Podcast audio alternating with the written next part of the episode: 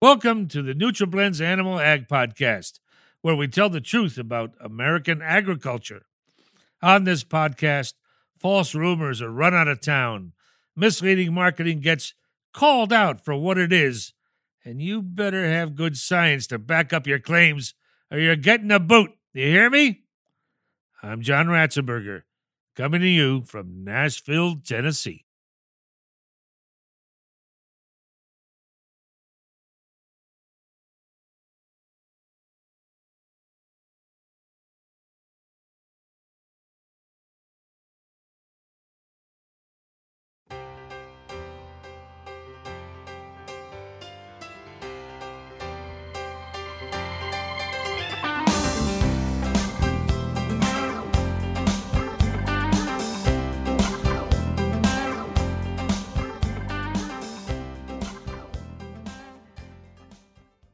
As if science weren't already confusing enough, the English language introduces many scientific words that sound similar but have different meanings.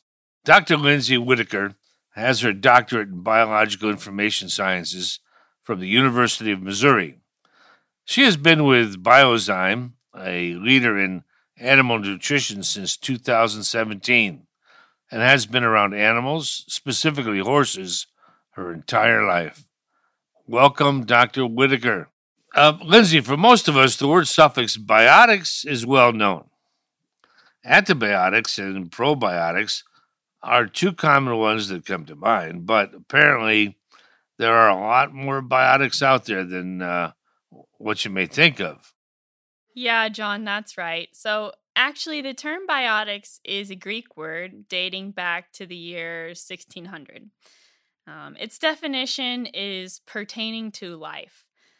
Several biotics have been developed and used extensively in the animal feed and health industries, um, including, like you mentioned, antibiotics, mm. probiotics. Uh, we also have prebiotics, synbiotics, and postbiotics. Those Greeks, huh? That's five different biotics, all of which can help with animal health and production, right? Yeah, that's correct. Um, the goal of all biotics, uh, of course, is to improve the health of the animal. Um, antibiotics are one of the oldest examples of this in animal health. So, anti, of course, means against. And so the term antibiotics, uh, recalling that biotics, again, means pertaining to life, um, antibiotics is then meaning against life. Of course, this refers to the ability of the antibiotics to kill or inhibit the growth of unwanted bacteria. The discovery of antibiotics actually began by accident uh, in the late 1920s. And we still use those today. Yes, of course, we still use those today. I think everyone has used antibiotics in one way or another. The first biotic, though, um, was actually before the development of antibiotics, and that is the probiotic. Um, probiotics were actually first described by a scientist who was working in Bulgaria among people who uh, commonly had been drinking a fermented yogurt product. He described that these people had the greatest health, often living older than 100 years, and attributed it to the live bacteria in those drinks. So, probiotics uh, were actually discovered before antibiotics. Yes. Uh, however, it wasn't until later that the term probiotic was actually coined and became common to use. The term um, means for life, uh, the literal opposite of antibiotic, of course. And so, with time, the definition of probiotic has really evolved. But probiotics um, were recently described in the scientific literature as live strains of strictly selected microorganisms, which, when administered in adequate amounts, confer a health benefit on the host. So that is the definition that we use today, um, with the host, of course, being whatever is consuming the probiotic, uh, either a human or an animal. Um, and one of the common examples that we see of probiotics is uh, Bacillus subtilis, and that one's pretty popular. Do we see uh, those used frequently for animal health and pets to livestock? Yeah, we do. Across all species, really. Well, what's next for the biotics? So, what's next? What came next in, in the development of the biotics were probably prebiotics. Um, prebiotics directly translated means of or relating to the precursors of life. So, although the concept of prebiotics has been floating around for some time now, uh, the first definition of the word was not recorded in the literature actually until uh, 1995, so just a short um, 25 years ago. The definition, which is a substrate that is selectively utilized by host microorganisms to confer a health benefit, is probably not as clear as the direct translation of that of an antibiotic or even a probiotic. But we see probiotics being used a lot more often now in uh, animal health, correct? Yes, they have certainly gained some momentum in the last um, decade or two decades. And you see a lot out there, um, especially many that are derived from yeast. But there are also other kinds too. Um, for example, Biozyme manufactures Amaferm, which is a prebiotic um, that's derived from the fermentation of Aspergillus oryzae, which is a fungal organism. So, again, going back to uh, the the kind of um, origin of some of these things that that fermentation aspect is very important. So these products are pretty similar? Well actually no they aren't. I mean they can check a lot of the same boxes. Um, they're all or in terms of probiotics and prebiotics anyway both good at helping with digestibility for example but their mode of action is really totally different because the end product the prebiotic versus the probiotic is totally different. And each one contains unique bioactive compounds that are utilized in different ways, um, both in what the microorganisms actually use those compounds for and what they stimulate um, as well. So, for example, with Amaferm, we see that, like a lot of other prebiotics, it stimulates the total bacteria population. And of course, that is good for digestion. But unlike a lot of other prebiotics, we also see that Amaferm can stimulate the fungi in the gut, which is actually really a key part of the whole mode of action behind Amaferm. Um, because the fungi are responsible for actually branching into and breaking apart fiber that the animal consumes to create space and attachment sites for those bacteria to continue to work on breaking that fiber down. The fungi also secrete a lot of enzymes. Um, so we see in animals fed Amaferm more enzyme production from within the animal. Huh. So uh, can you use a prebiotic and probiotic together in the same diet? You can. Actually, that's the next category synbiotics. So, alongside prebiotics, um, synbiotics were also first officially described in 1995.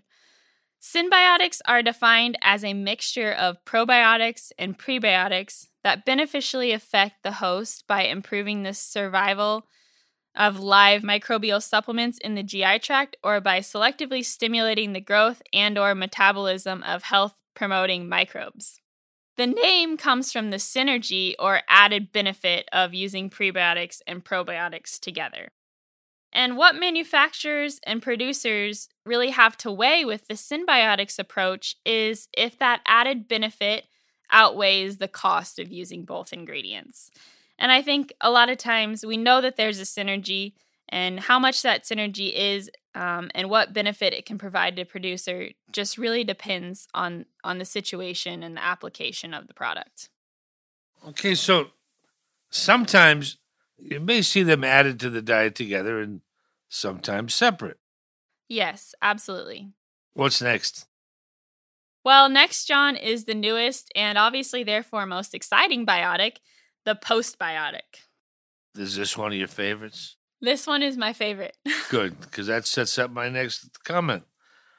I don't know how many people have a favorite biotic. Yeah, I don't know about that either, but maybe we can take a poll later. why why is this one your favorite? Well, for one thing, it's new and it's cutting edge. Um, it's exciting, and I think it's going to generate a lot of research and a lot of new product development in the animal health industry in the next um, few years. Okay, so what is a postbiotic? The term postbiotic refers to the metabolic byproducts that can be produced and released by probiotics or living microbes. So these can either be secreted by those microorganisms or released during cell lysis when the cell breaks down. For ease of understanding, I think the best way I've heard these described is that one organism's trash is another's treasure. Um, the important thing, though, is that the research on postbiotics is really in its infancy, with not a lot currently known about what all biological processes they may have a positive impact on or exactly how they work. However, they hold great promise as a new sector of feed additives to improve animal health and performance. One of the main benefits of postbiotics is they may make it possible to address specific challenges in animals directly with the exact metabolite or metabolites that are proven to help um, through the research that we do. And so this would be, you know, in place of trying to stimulate all the gut microbes to um, produce the same compound, uh, which of course may be less efficacious. That sounds like a very promising new area for sure, huh? Yes, I think so, um, especially to address some of the specific challenges in a turn it on, turn it off sort of way. Um, so, someone may discover a postbiotic compound for, say, helping with reproduction, uh, maybe even specifically helping with um, fertility. You'd want to be able to use that when you're breeding the animal, turn it on, but then at other times you can turn it off, um, not included in the ration. And then maybe you can go to the next challenge and turn on or add to the ration the specific postbiotic that helps address that challenge. I think what we can do with these is really get right to the heart of the matter. You can utilize a specific compound or maybe even a few compounds that help with the given production challenge. Right now, with what we know, we generally kind of throw the whole kitchen sink at a lot of challenges. Um, but at Biozyme, one thing we're really focused on is precision. And we think, as an industry, we can be more precise about all of this as we progress, helping the producer um, be more accurate and be more profitable in the end.